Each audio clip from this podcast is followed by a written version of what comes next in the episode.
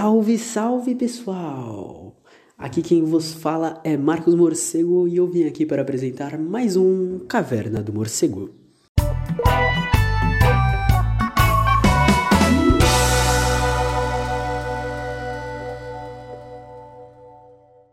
Salve, salve pessoal! Aqui para mais um Caverna do Morcego, todo mundo tranquilo? Bom, eu sou o Marcos Morcego, não esquece de já seguir lá no Insta e no Twitter, arroba morcego, underline, marcos, underline, e arroba Rádio. E, meu, hoje, mais uma vez com uma convidada, uma convidada especial, que eu conheci há pouco tempo. Infelizmente, ela é atleticana, mas é uma pessoa que está no nosso coração aí. Bem-vinda, Natália. Pode se apresentar. Salve, salve. Chegando aqui, finalmente, né, fazendo esse duo maravilhoso na caverninha, né? Apesar do calor, a gente está é, sobrevivendo. Mas eu sou Natália, né? Granato, sou estudante de História, sou técnica de Informática atleticana, sou colunista do Contrapoder, que é uma plataforma programática de esquerda. Depois acessem lá, contrapoder.net.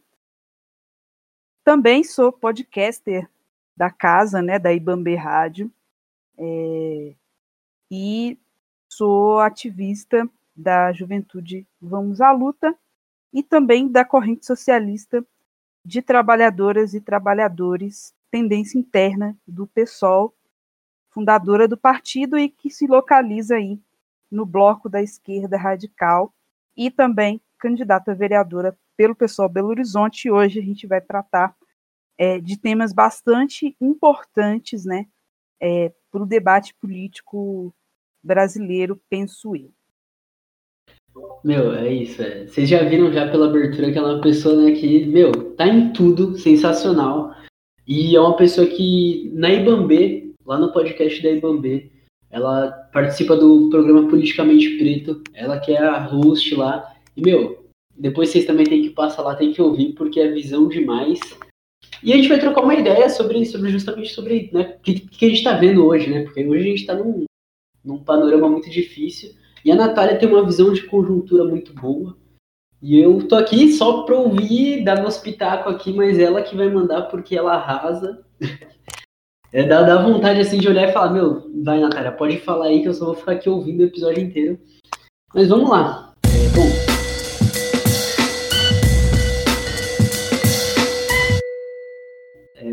acontecidos dessa semana que a gente está vendo. Bolsonaro, por exemplo, encontrando Dias Toffoli. O que, que, que, você tem a falar do que está acontecendo ultimamente na, na política brasileira? Bom, eu sou da, da geração é, junho de 2013, né? É, que, que, que assustou né, muitos liberais, é, muitos reformistas, né? Porque, na minha opinião, junho de 2013 produz uma virada no, no país, né? É, vindo aí num contexto da Primavera Árabe, é, de movimentos a nível mundial é, que explodiram, né? Seja o Occupy Wall Street, seja os indignados espanhóis, o povo grego fez mais de 30 greves gerais naquele país, enfrentando o ajuste, a crise econômica, é, mobilização na, na, Turquia, enfim, muita coisa que é, se produziu no mundo e o Brasil entrou aí nessa rota, né? É, e naquele momento a gente tinha um governo supostamente de esquerda, né? Supostamente é, progressista que estava quase de esquerda, né? Quase. bem entre aspas aqui, é, que na verdade é, foi eleito, né, com um discurso é, de esquerda, mas que na prática, é, em todas as, as, áreas, né, se a gente for analisar, é, governou com a direita e também é, governou atacando a juventude, seja com as PPPs, os cortes né, nas áreas sociais, corrupção, uma série de coisas que não vale a pena, não é o tema exatamente do, do podcast, né?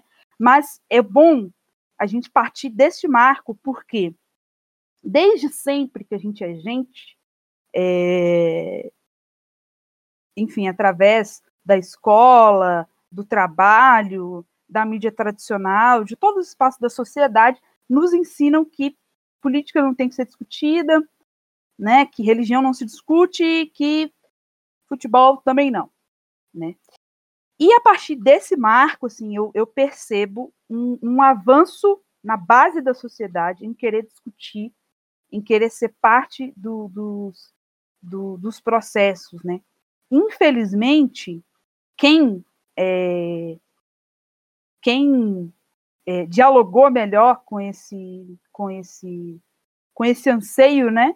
Com a crise de representatividade, com a crise das instituições é, e etc. Foi o bolsonarismo, né? Que se elege não só se colocando como alternativa ao petismo, mas também a todos os outros partidos tradicionais. Se a gente lembrar, em 2018, o grande candidato da burguesia era o Alckmin, né? E tanto o PSDB quanto o PT, né, que fazia essa alternância de poder, foram os grandes derrotados da, da, das últimas eleições, né?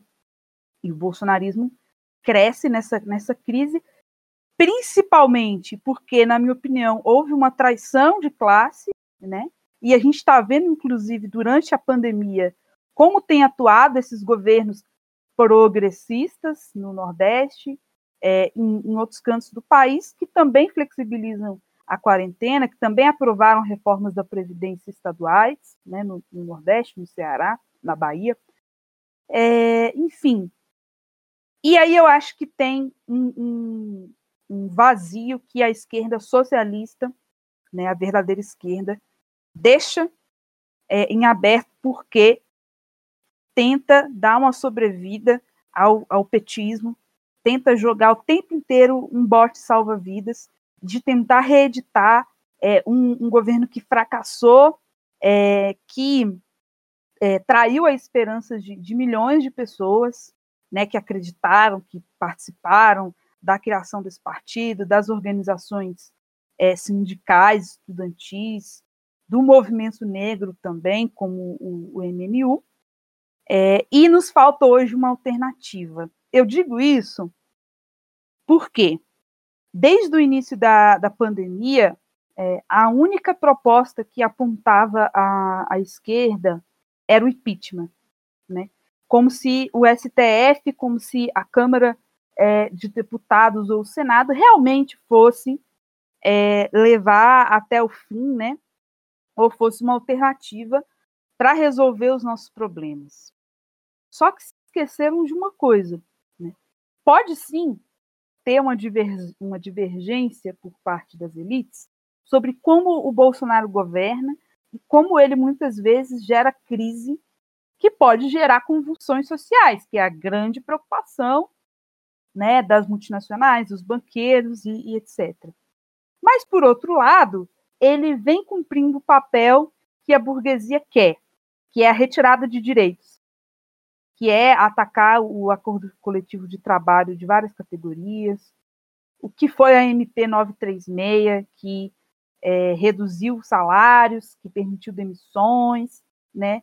Ele aprovou a reforma é, da Previdência, ele votou a PEC 10, agora temos a reforma administrativa, é, que vai fazer com que a nossa vida, aqui no nosso dia a dia, é, fique mais difícil, né? Vai ficar mais difícil ainda para aqueles, né, para as mulheres, para nós, negros e negras, LGBTs, que já não conhecem o Estado no seu dia a dia, ou melhor, conhecem uma operação policial, uma abordagem, que a gente se ferra ainda mais.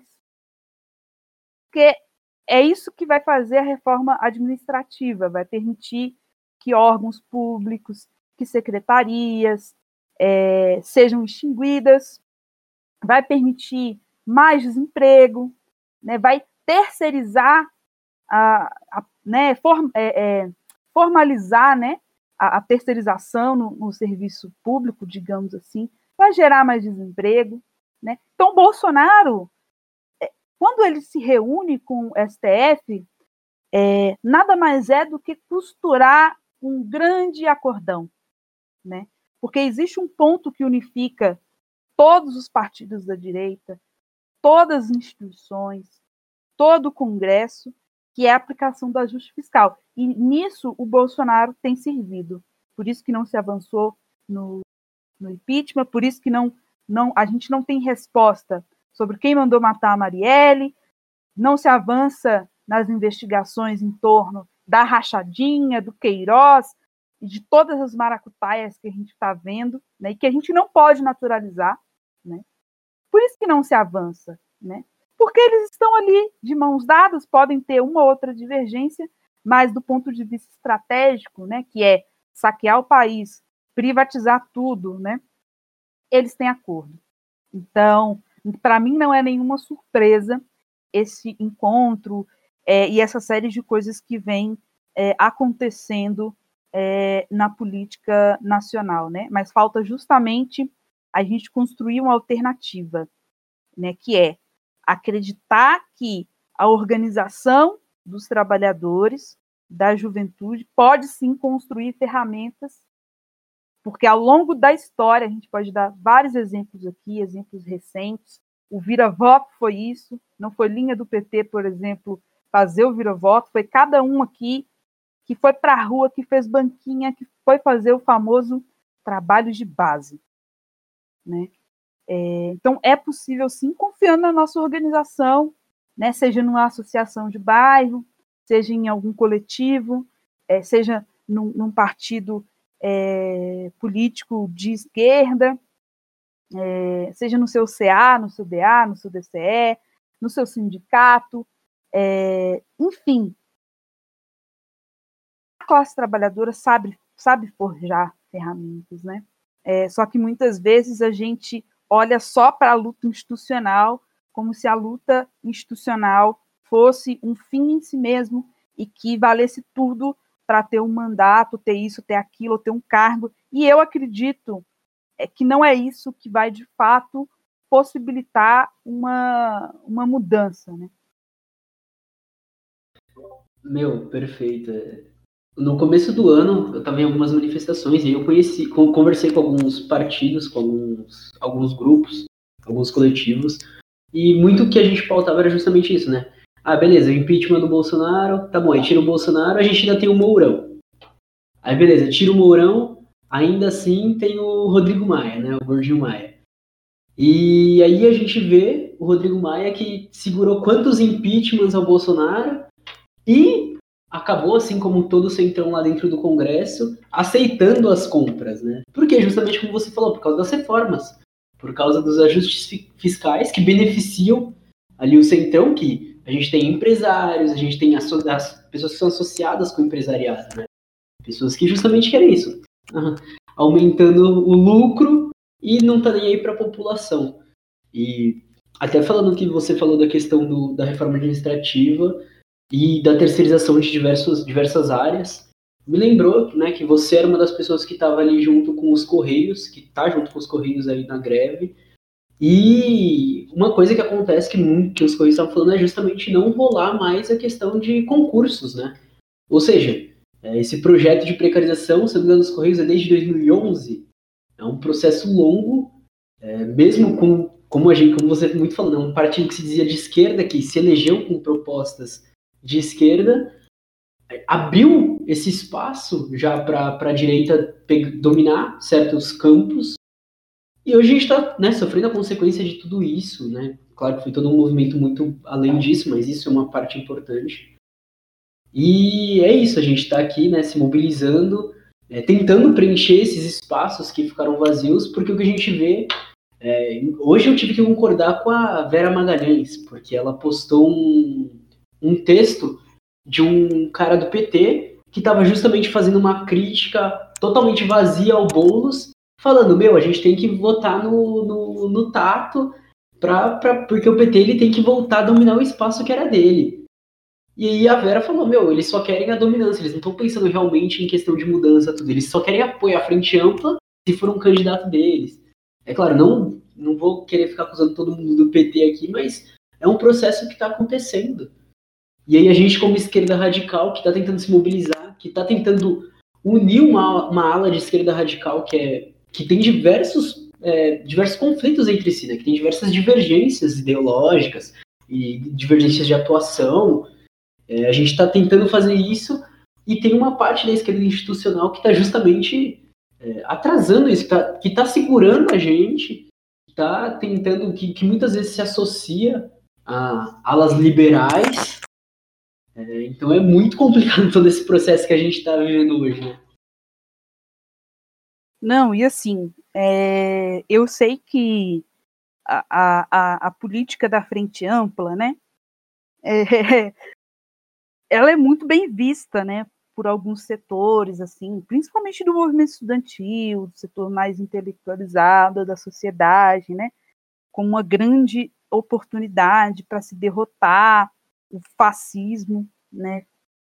É, mas assim, cara, é, olhando para hoje, por exemplo, é, o PT e o PSL, né? Eles estão coligados é, em 145 Vou repetir de novo. PSL e PT estão coligados em 145 cidades. Isso daí é para mim. Meu Deus, calma aí. É, é, vamos lá, gente, dá um Google, eu gosto disso. Vê por você mesmo, tire a sua própria é, conclusão, né? É, e vamos, vamos voltar, vamos voltar. É, o que que fez o, o, o PT, a Uni, a CUT, CTB, né, desses setores que tem um, um, uma grande capacidade é, de mobilização, por exemplo, é, para unificar as lutas, né, para, por exemplo, impulsionar os atos antifascistas, para impulsionar os atos antirracistas. Eles não fizeram nada na greve dos Correios, eles não estavam, eles não fizeram porra nenhuma. Estão aí coligados, desse exemplo também, né, das coligações, né, e as manchetes são assim, PT e PSL deixam a ideologia de lado e se unem é, nas eleições. É muito bizarro, entende? No, no Ceará, com Camilo Dias, se aprova a reforma da Previdência e mais. Né? Quando o Moro ainda estava no governo, solicitou é, é, ao governo Bolsonaro né, a, a, a Guarda Nacional de Segurança para intervir no Estado, né, e está aplicando o modelo de escolas militares no, no estado do Ceará. Então, assim, então, não formaram uma, uma trincheira de luta para enfrentar é, o governo, porque para eles existe uma tática que é o seguinte: deixa o Bolsonaro passar o trator, entendeu? Moer, arrebentar com a gente, por quê? Porque aí em 2022, eu, Lulinha Paz Amor, eu, PT, né, é, vou, vou ser o menos pior. Eu vou e, e vai fazer toda uma campanha de que eles serão o melhor, digamos assim, que a gente pode ter e não é, né? E essa essa matéria eu cheguei a ver é, e é, é, justamente isso, assim, é, a, a, política de frente ampla é uma política consciente do PT é, para amarrar todos os partidos de esquerda debaixo da sua asa, para que não surja nenhuma alternativa radical. Por isso que se critica o Boulos, mas lança candidato miliciano é, em São Paulo, né? Que tem ligação com o crime organizado. Então, são coisas assim é, se a gente olhar um pouco mais atrás, é, no último congresso do, do, do, PT, que o Lula ainda estava preso, inclusive, ele disse um, uma frase, ele mandou uma carta dizendo assim: o PT está no volume morto. A gente precisa é, é então formular né, toda uma política para a esquerda para tentar é, manter a nossa hegemonia, se nesse do campo, né? Que para mim nem de esquerda eles são, né? Tem uma origem operária e eu digo isso com bastante propriedade porque venho de uma tradição é, trotskista e também é, de uma outra corrente dentro do morenismo, do trotskismo, foi encabeçada pelo Nahuel Moreno, um, um intelectual e um dirigente da Argentina que fundou o PT, que fundou a CUT, que viu o passo a passo, né? É, seja a explosão das greves na década de 80, que viu essa porra toda é, nascer e também é, morrer, né, no sentido de se vender. No sétimo congresso é, do, do, PT, por exemplo, se aprova é, coligações amplas, né, e também recebimento é, de dinheiro privado e que mais tarde a gente viu estourar é, no, no, nos governos. Né? Então é essa política. Então é isso.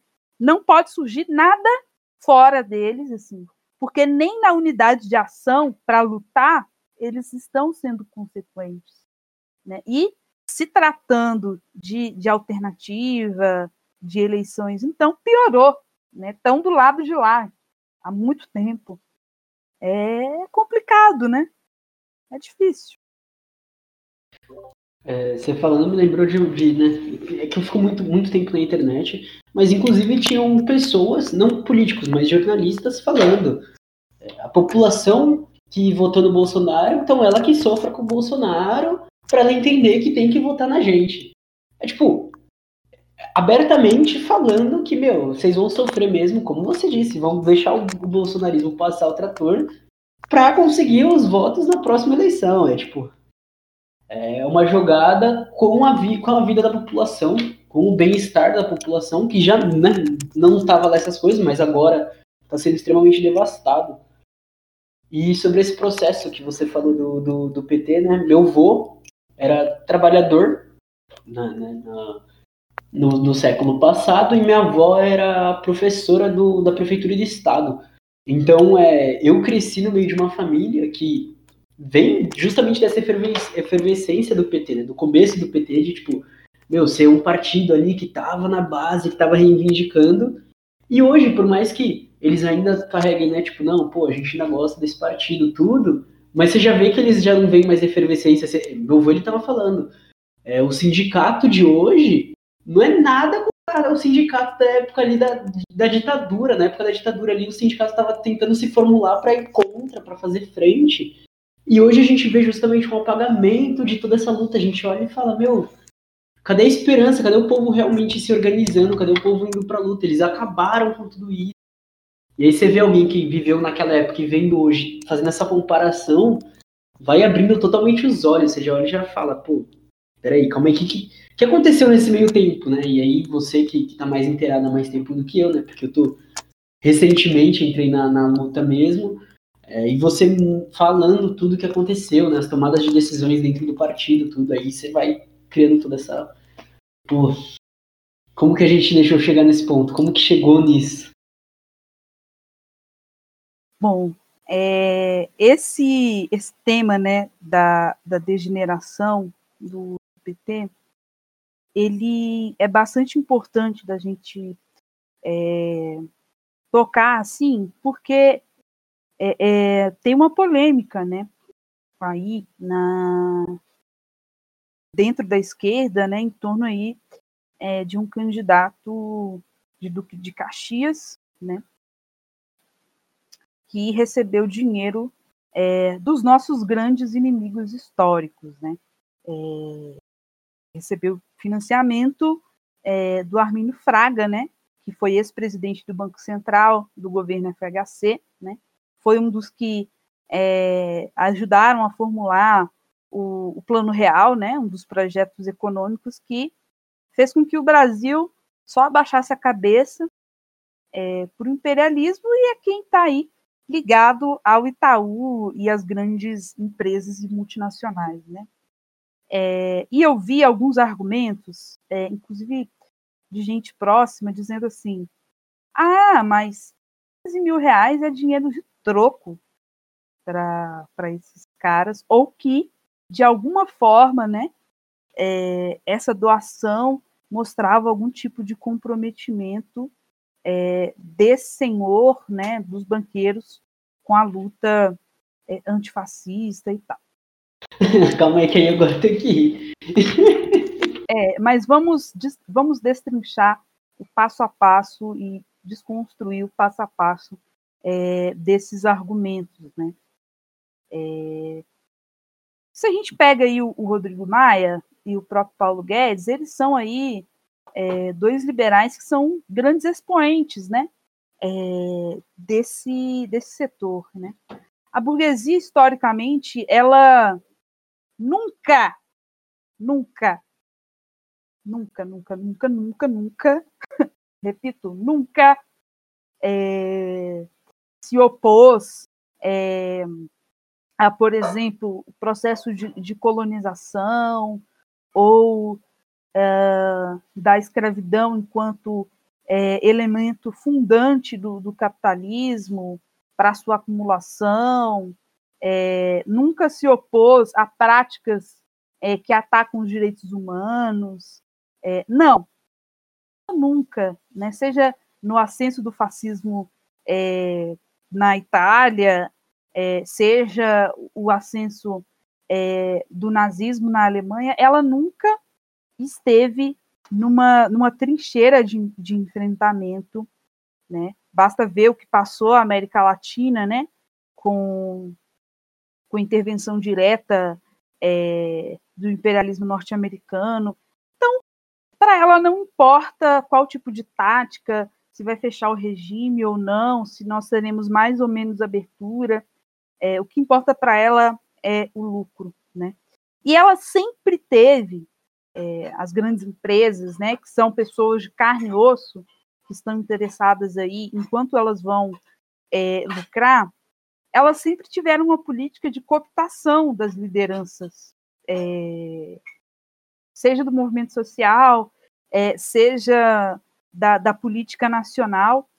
É, e a, vou falar uma, a Tabata, por exemplo, ela é uma expressão é, e grupos que surgem como Fundação Lema, RAPS, Renova BR e tal, que está em vários partidos de A a B, né? É, é, entre aspas, fazendo uma renovação e uma formação política, né? Na verdade, é uma política de é uma, é uma, uma linha né, de responder à crise de representatividade é, que existe, né, é, tentando se colocar como uma nova política, mas na verdade não é nada disso. Né?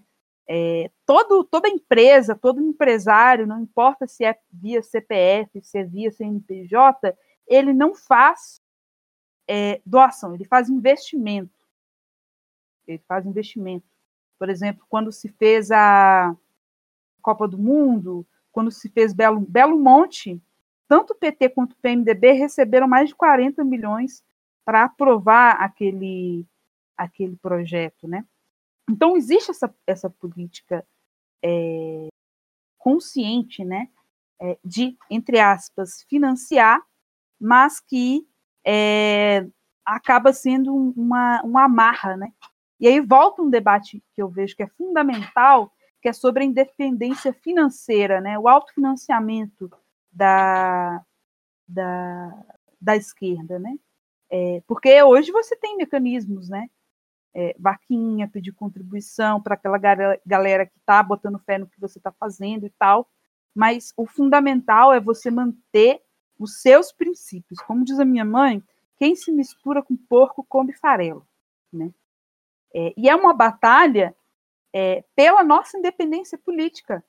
Né? Os socialistas combatem nas passeatas, nas greves, é, os patrões que exploram a gente, combatem todos os, os, governos burgueses né, que retiram direitos. E nas eleições, é, a gente deve fazer o mesmo, disputar com um programa anticapitalista que se choca diretamente com os banqueiros e com os empresários, não é possível ter conciliação, não é possível achar e naturalizar, né, ou se invocar uma possível reparação histórica do sistema financeiro, né? Porque o capitalismo ele se alimenta da do racismo para existir. Ele se alimenta do racismo para existir. Quem está lucrando com a diferença salarial ou com a manutenção do nosso povo em determinados papéis sociais, em determinados postos de trabalho, não é o trabalhador branco comum do chão de fábrica, né? Quem está lucrando com a diferença salarial entre homens e mulheres, por exemplo, não é o branco hétero e tal, não, é o dono da empresa, né? É, e é justamente o sistema financeiro que segue batendo recordes de lucro enquanto a população está perdendo é, renda. Né? O que faz o FMI, por exemplo, que é uma grande é, instituição da burguesia internacional, é manter e exigir dos governos que apliquem reformas, principalmente em países dependentes como o, o, o, o Brasil, que eles sigam lucrando. Então, o Armínio Fraga ele não faz uma, uma, uma doação, ele está fazendo investimento. Né? E depois eles vão cobrar, sim, a, a fatura, né? pressionando a, a uma candidatura que ele é, doou, né? veja só que caridoso, né? para que, dentro de uma Câmara Municipal, é, ele vote pelos interesses do, dos patrões. Né? A melhor vacina que a gente pode ter contra esse tipo de, de movimento é, é dizer que quem paga a banda escolhe a música. É, é preciso manter uma, uma, uma coerência né, e disputar politicamente isso. Né? Porque é uma grande mentira que o Brasil não tem dinheiro, que a gente não tem é, dinheiro para ter políticas públicas é, para a educação, para ter uma educação emancipatória, para que o SUS é, tenha condições de seguir existindo, né, que as, as empresas que ainda restaram possam é, exercer bem a sua, a sua função social. A gente tem dinheiro para caralho. O problema é que a gente tem 3 bilhões de reais por dia sendo saqueado, roubado por esses mesmos é, banqueiros, né? através da, da, dívida pública, através da lei de responsabilidade fiscal, e que a gente vê na televisão o papo assim, ai, né, uns Miriam Leitão da vida, um Jornal Nacional da Vida e tal. Ah, mas é necessário fazer a reforma, porque senão o Brasil vai quebrar. Não, não é isso. o que existe aqui é grande parte do orçamento ele precisa ter o tal do superávit primário, né, essa palavra bonita que a gente vê muitas vezes, para seguir assaltando os cofres públicos. Então, quando se tem um corte é, em um programa social, quando se tem um corte na educação, quando se tem demissão, quando se, por exemplo, retira 31 cláusulas do acordo coletivo de trabalho dos Correios é justamente para garantir isso. Né? Então, é correto, sim, a gente precisa lutar contra a extrema-direita, mas receber dinheiro de banqueiro não é fazer uma luta consequente contra justamente os caras que estão no governo, que financiam esse governo, que financiam o gabinete do ódio. O que a gente deveria estar tá fazendo é estar tá na rua, nas passeatas, nos protestos, chamando a unidade de ação com pontos concretos, é, com, que, com quem queira lutar, né, garantindo a nossa é, independência. E aí a gente precisa ampliar também para além é, do, do debate do Wesley, né? Porque a Luciana Genro recebeu dinheiro da Taurus, porque o senhor Marcelo Freixo recebeu dinheiro da, da Taurus e está completamente equivocado, né? Então eu gostaria que alguém me explicasse como construir um partido de esquerda, uma alternativa de esquerda ou uma candidatura é, combativa é, ou um mandato combativo, se no início você recebeu dinheiro de banqueiro. Você bota fé? E, e olha, e eu vou te falar, para concluir, é, que no caso dele, ele é uma das candidaturas prioritárias do PSOL em Duque de Caxias. A militância já se colocou à disposição para arrecadar é, dinheiro para ele, para proteção, enfim, o caralho é quatro. É, e nisso tudo, o que, que aconteceu? Quem está dando risada? Né? Porque supostamente uma candidatura anticapitalista quebrou o PIB nacional. É uma contradição é, muito grande, cara, né? Porque você está dando as mãos para quem hoje justamente explora o nosso povo. Eu, assim, pode parecer uma coisa óbvia, né? Mas que é necessário é, falar para que a gente também desconstrua essas ilusões é, que existem, né? Entre a gente. Não existe caminho fácil. A gente não pode simplesmente é, querer fazer parte da, da, da roda, né? Ou que é simplesmente pretos no topo e é isso aí. Não, a gente precisa quebrar a roda, né? A gente precisa dizer que não, não tem que ter topo. Né? Tem que ter uma, uma sociedade radicalmente diferente em que é, é, em que pessoas negras né, e a classe trabalhadora tenha condições é, de viver com dignidade, viver e ganhar de acordo com aquilo que ela produz. Viver e, enfim, eu fico muito puta. Gente, eu só, para concluir essa parte, assim, é, essa, essa, essa, essa, essa política, né, essa estratégia, né, de se aproximar de um setor burguês dito progressista, democrático ou, ou anti-imperialista, ela terminou é, ao longo da história, é, terminando com a independência de classe, né? É, vale até um outro episódio a gente falar sobre isso. É, isso destruiu é, organizações dos trabalhadores.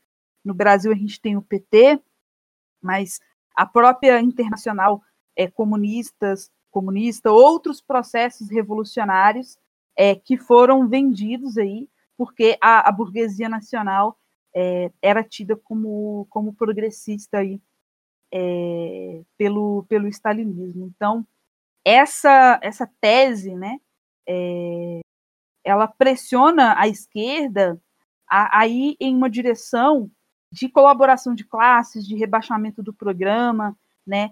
É, e que, no final das contas, quando tiver uma greve é, contra, por exemplo, o, o, Itaú, né, que o Armin Fraga é ligado, sinceramente, cara, você bota fé, tipo, como é que vai ficar no futuro mandato é, dessa pessoa em questão? Vai ficar ao lado dos trabalhadores ou vai pensar duas vezes porque você teve a sua campanha financiada por um aliado patronal. Então, é uma disputa que a gente precisa fazer, né? E também é, aprender, né? Com, com os erros é, que, que o próprio PT é, cometeu, né? Acho que não vale tudo é, neste caso, Botafé. Mano, é, total. É. Ainda mais quando a gente pensa que a gente está falando de uma esquerda que se diz radical, que está justamente nessa proposta de ser anticapitalista, de destruir as bases do capitalismo, né? Que aqui no, no Brasil a gente tem o caso do racismo, a gente tem o caso de um patriarcado, de um machismo, de uma homofobia tremenda, tudo. E aí você se associa com o setor que justamente financiou durante a vida toda essas práticas, que se sustenta dentro dessas práticas, como você bem pontuou. E aqui, eu, enquanto estava falando, até peguei alguns dados, mas entre abril e junho, os três maiores bancos, bancos privados do Brasil tiveram um lucro de 10 bilhões. Ou seja, a gente está tendo um aumento da fome e a gente tem órgãos falando que a gente pode ter um número maior de pessoas morrendo de fome esse, é, entre esse ano e ano que vem do que morrendo, do que pessoas que morreram pela Covid. A gente tem um número de desempregados aumentando, de pessoas que estão parando de, de ir atrás de emprego. A gente tem um aumento de, de, de, de número de trabalho informal. Enquanto isso, os, os bancos estão literalmente tendo lucros bilionários. E com quem você se associa? Com um grupo onde a gente tem diversos casos de racismo presentes dentro de, dessas instituições, onde a gente tem um, dívidas bilionárias sendo perdoadas, É, e aí, aproveitando que você falou da mídia, é, uma coisa que a gente bate muito em cima é justamente essa questão, né? Porque a gente, é, o governo Bolsonaro coloca a mídia como sendo comunista e não sei o quê. Aí a gente pega o programa que passa na Globo de manhã, eu esqueci o nome, o do que fala sobre agronegócio. Que justamente chega e fala: a solução para pararem as queimadas, para a gente conseguir reverter todo esse processo e não sei o que, são as empresas privadas. Mas, meu, são, é justamente esse grupo que está lá nesse momento, que está atuando lá, que está expandindo o agronegócio. O governo está lá liberando licitações e tudo, mas justamente em nome desse empresariado. E aí a gente tem um, uma mídia que o governo tenta colocar como comunista, mas quem é da esquerda radical entende que é uma mídia liberal, que é uma mídia burguesa, que no momento em que for necessário, como aconteceu, como você citou, no nazismo na Alemanha, como aconteceu no fascismo na Itália, vai justamente financiar Assim como fizeram uma grande propaganda antipetista que acabou beneficiando o presidente Jair, que tem pensamentos completamente retrógrados, que tem pensamentos conservadores, e muitos deles se aproximam do fascismo tremendamente. E aí ela vai lá e coloca que justamente as empresas são a solução para a melhora do, da questão ambiental e para a salvação de tudo isso. E a gente olha para todo esse panorama, para tudo isso que está acontecendo e como que a gente vai conseguir se associar a esses setores? A gente tem que fazer uma proposta justamente contra esses setores. A gente tá, tem que estar tá justamente, como você falou, tem que estar tá na rua. Tem que estar ali trocando ideia com o povo. Meu, o trabalhador não parou de trabalhar desde o começo da pandemia. Tanto que por isso a gente tem um número maior de pessoas que, tanto contaminadas quanto pessoas que foram mortas, sendo pretas e pobres. A gente teve no Rio de Janeiro, num primeiro setor ali no Rio de Janeiro do ano, que a gente teve uma alta enorme número, número de pessoas pretas sendo mortas por, por ações policiais, inclusive quando a pandemia já estava instaurada, inclusive depois, né, numa, umas duas, três primeiras semanas depois que foram proibidos ações policiais. E aí, quando a gente vê as pessoas que estão por trás de todo o controle do, do, Estado, de um modo geral, né, porque os governadores, os prefeitos estão associados, são setores justamente da burguesia. E aí, no, no momento que a gente saiu de um, de um, de um governo que justamente estava se apoiando nisso, que estava fazendo diversos acordos, que estava tentando dialogar com a burguesia e acabou combinando no que combinou, a gente tem um outro partido que está surgindo como alternativa, que está trazendo propostas que, que são interessantes, né? Pô, tem várias é, várias pessoas, como por exemplo você, que é uma pessoa que está aqui, que está discutindo, que está, meu, botando a boca no, no trombone, que está falando, ó, é isso, isso e isso, olha o que a gente está vendo, olha o processo que a gente está vendo, como que a gente pode fazer isso. E justamente uma pessoa desse partido vai lá e faz associação, e aí, just, como você diz, né, chega e fala, não, mas não tem dinheiro para educação, não tem dinheiro para saúde, não sei o quê. Tudo bem que voltou atrás, mas mês passado a proposta era de ano que vem ter, tá indo mais dinheiro para militares do que para educação e para saúde. A gente tem um governador de São Paulo aqui que já fez cortes na universidade pública e agora está tá, tá propondo um corte na educação básica que pode afetar inclusive a distribuição de livros. Ou seja, o livro que já não é um material muito bom, que já é um material que não é muito utilizado por muitos professores, não ia nem chegar na escola. E, além do mais, estão falando da falta de transportes públicos também. Eu que estou aqui no interior, tem gente que depende de transporte público para conseguir ir para uma, uma, escola porque não tem outra opção. E aí, se falta dinheiro para o aluno ir para a escola, o que vai fazer? Vai ficar sem estudar. E é justamente um, um governador que não se diz conservador, mas que a gente sabe que está associado com a burguesia, que está associado com diversas empresas. Então, é, é como proposta, acho que a primeira proposta que a gente tem que, a gente tem que pensar quando a gente está olhando para um partido que surge justamente mais à esquerda, que está justamente com uma proposta anticapitalista, que está formando uma base da juventude, que está se unindo a uma classe trabalhadora, que está trazendo um, um grupo né, para fazer frente, aí vai lá e se associa com, com a burguesia, e aí o Freixo, que, é um, que não é um nome pequeno dentro do partido, que é um nome grande, chegar e falar que não, tá tudo bem, e que se for reclamar, não sei o que, vou sair do partido, e eu, mano, que saia, porque é, é, é simplesmente inaceitável. Exatamente. Exatamente. É inaceitável essa, essa questão de, de dele estar tá, dele tá nessa associação e apoiar essa associação. Mas, o, o morcego, o que me deixa mais perplexa é, é ver tantas pessoas negras saudando é, o financiamento de empresa, como se os, os banqueiros fossem antirracistas, cara. É uma coisa bizarra. Sim, e eles acham que assim, a gente tem um nome lá, uma pessoa que, bom, pelo, pelo, pelo recebimento já não vai estar em favor da gente, vai resolver tudo. Meu, é, é um processo muito mais amplo do que eleger alguém, do que a gente ter alguém ali que teoricamente estaria representando a gente. É um processo muito mais profundo. Isso daí é passo no meio do nada e que a gente precisa ter uma alternativa que realmente venha é, pela gente, é, que venha pra gente e não que, que venha de associação com a, a burguesia. E como você falou, o pessoal falou que é dar maior suporte, o pessoal se propôs a isso. Ou seja, não tem essa necessidade, dá para se virar, dá para construir algo sem isso. E isso, como, como você estava falando muito no começo, que é a mesma visão que eu compartilho, não é a solução. É um passo para a gente estar tá disputando um pouco de espaço, mas, meu, ainda falta muita coisa. Isso daí é, é uma coisa que a gente vai estar tá jogando dentro das regras ainda do, do sistema capitalista, dentro do sistema brasileiro, que é um sistema de capitalismo dependente, que é um sistema que tem diversas contradições, diversos problemas em, um, em uma sociedade racista e a gente, infelizmente, tem é, um movimento, uma parte do movimento negro que realmente enxerga como se, meu Deus, é, eles não vão deixar o banco apoiar, é o fim do. É, é, um partido extremamente racista e é um partido que agora acabou de colocar o racismo e pronto, o racismo agora vai perpetuar por toda a sociedade. Meu. é um processo muito mais complexo, muito mais profundo. Não, e, e também são, são duas coisas, né, é, para a gente abordar. É, mostra também é, um profundo desconhecimento é, sobre a construção do movimento negro no Brasil, né? É, nós tivemos bem antes mesmo da, da República,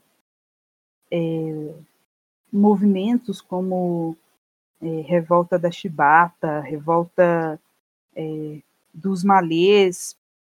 Nós tivemos é, muitas revoltas é, negras, né? Eu, eu, diria que nós tivemos três fases principais é, do movimento negro no Brasil, né?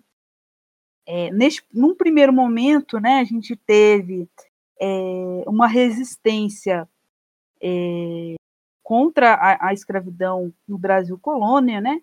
E a gente teve Quilombo dos Palmares, Quilombo do Quariterê, no Mato Grosso, tivemos a, a revolta do Engenho Santana, em Ilhéus, na Bahia, teve a revolta dos Búzios, na Bahia também, Revolução Pernambucana, revolta das Carrancas, em Minas, revolta nos, dos Malês, a Balaiada, no Maranhão, tivemos a revolta é, Manuel Congo, Revolta dos Queimados.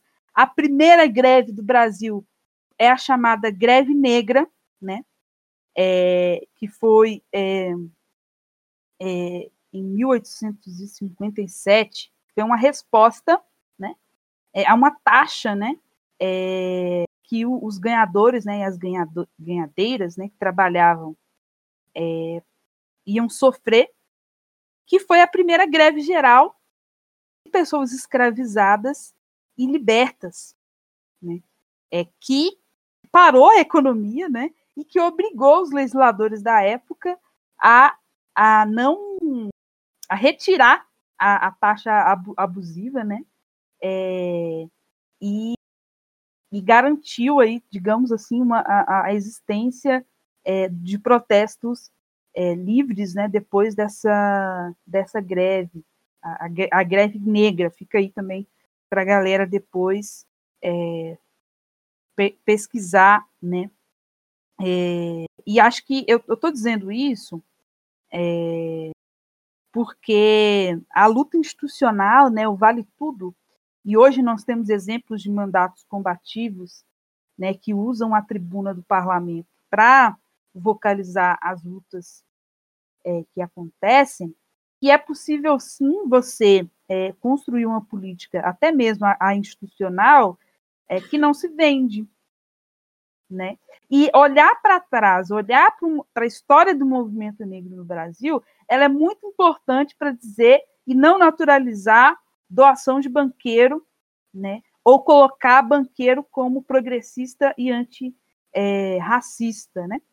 Depois, a gente ainda vai ter é, um processo que foi interrompido né, pela, pela ditadura militar, né, que é, é, um tema também que eu acho que é importante, porque é, na, no, no, no, movimento Black Lives Matter nos Estados Unidos, quando ganhou as redes sociais e tal, eu vi muita gente falando merda e tentando comparar né, o processo nos Estados Unidos com o processo brasileiro, mas tirando totalmente do, do contexto é, histórico, né?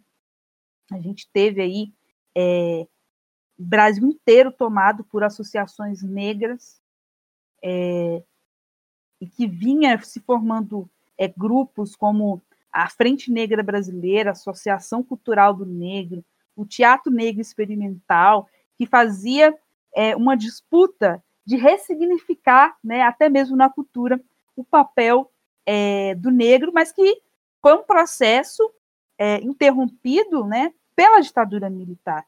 Né, é, e que foi muito importante, né, um ativismo que buscava reforçar a identidade étnica, que buscava resgatar as memórias, os valores, as tradições, né, que foi é, reforçada, né, todos os estereótipos racistas que hoje ainda perduram, foi é, reforçada por algo que a gente precisa lutar para se construir hoje no presente, que foi a democracia é, racial, a suposta democracia racial, de que no Brasil não existe, que não existiu conflito étnico, que aqui não, não tem racismo e etc. Né?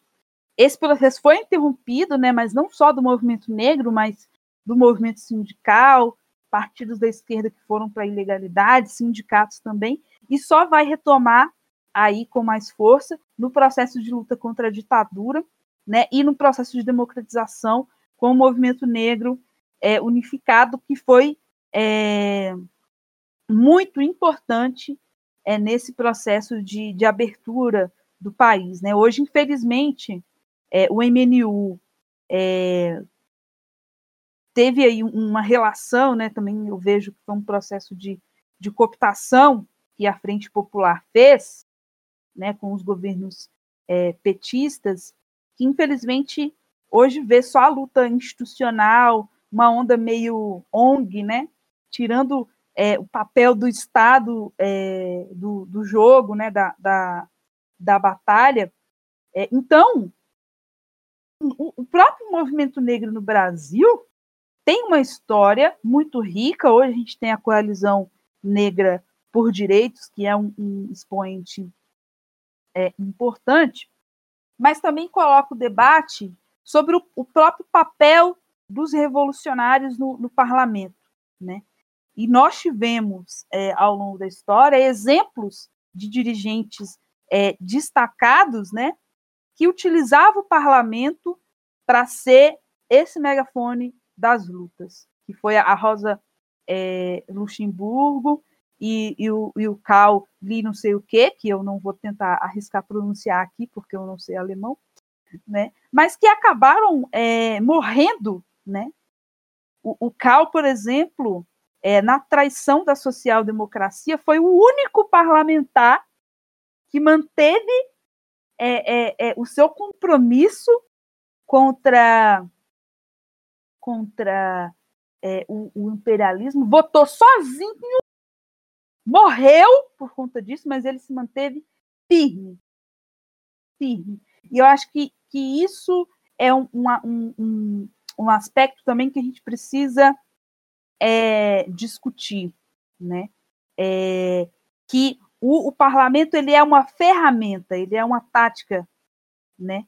Ele tem que servir como um local para denunciar os governos, tem que servir como um local para denunciar a retirada de direitos e ajudar é, a fortalecer as nossas lutas no, no cotidiano. e não como um fim em si mesmo, como se simplesmente eleger pessoas negras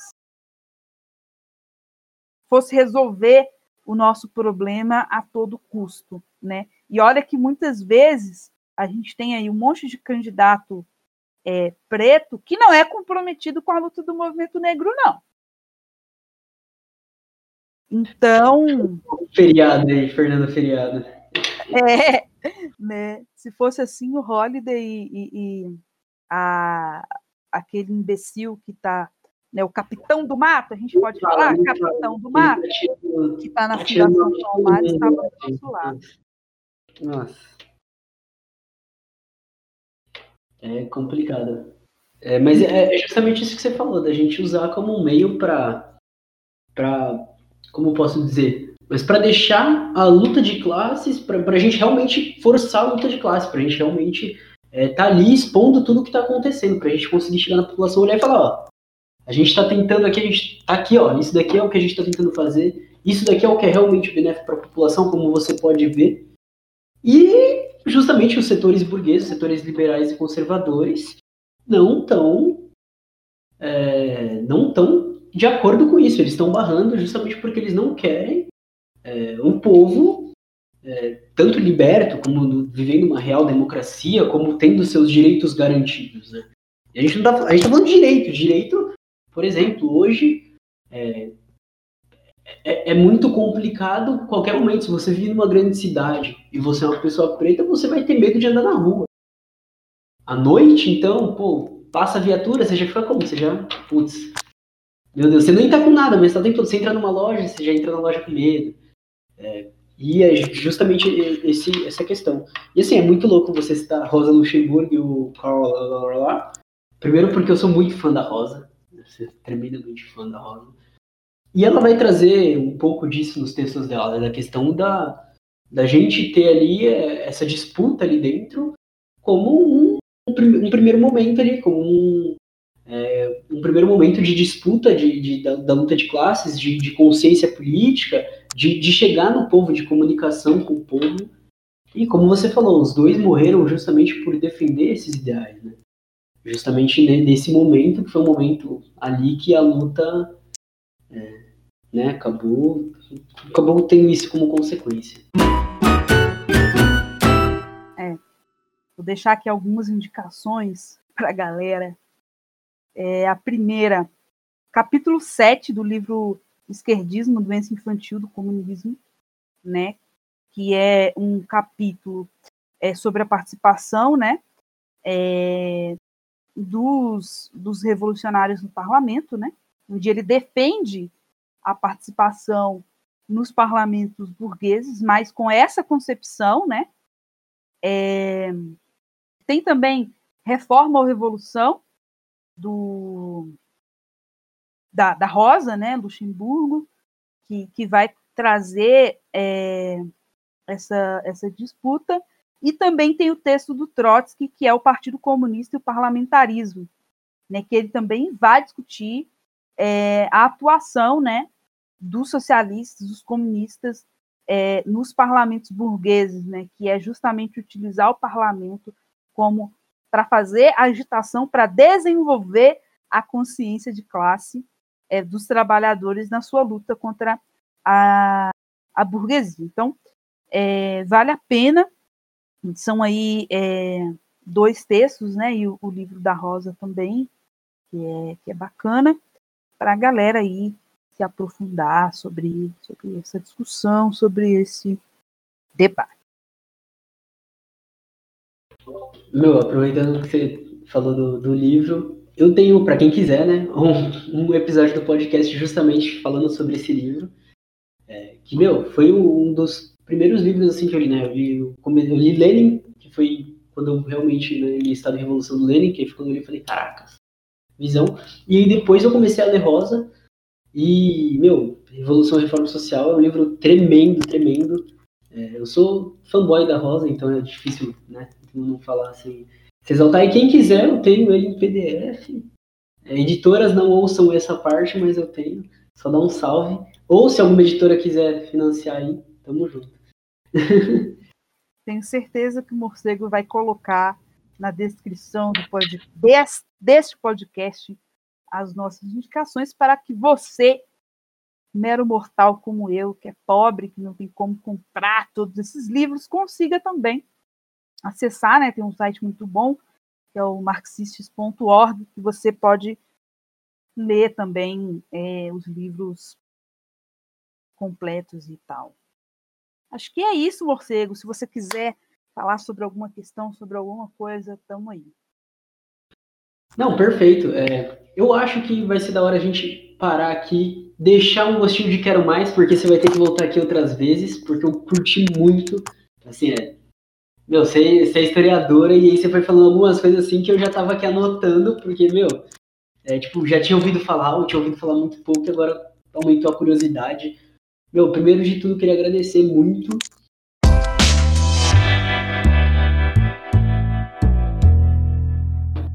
Bom, galera, é, por hoje é só. Muito obrigado para quem participou, quem ficou até aqui.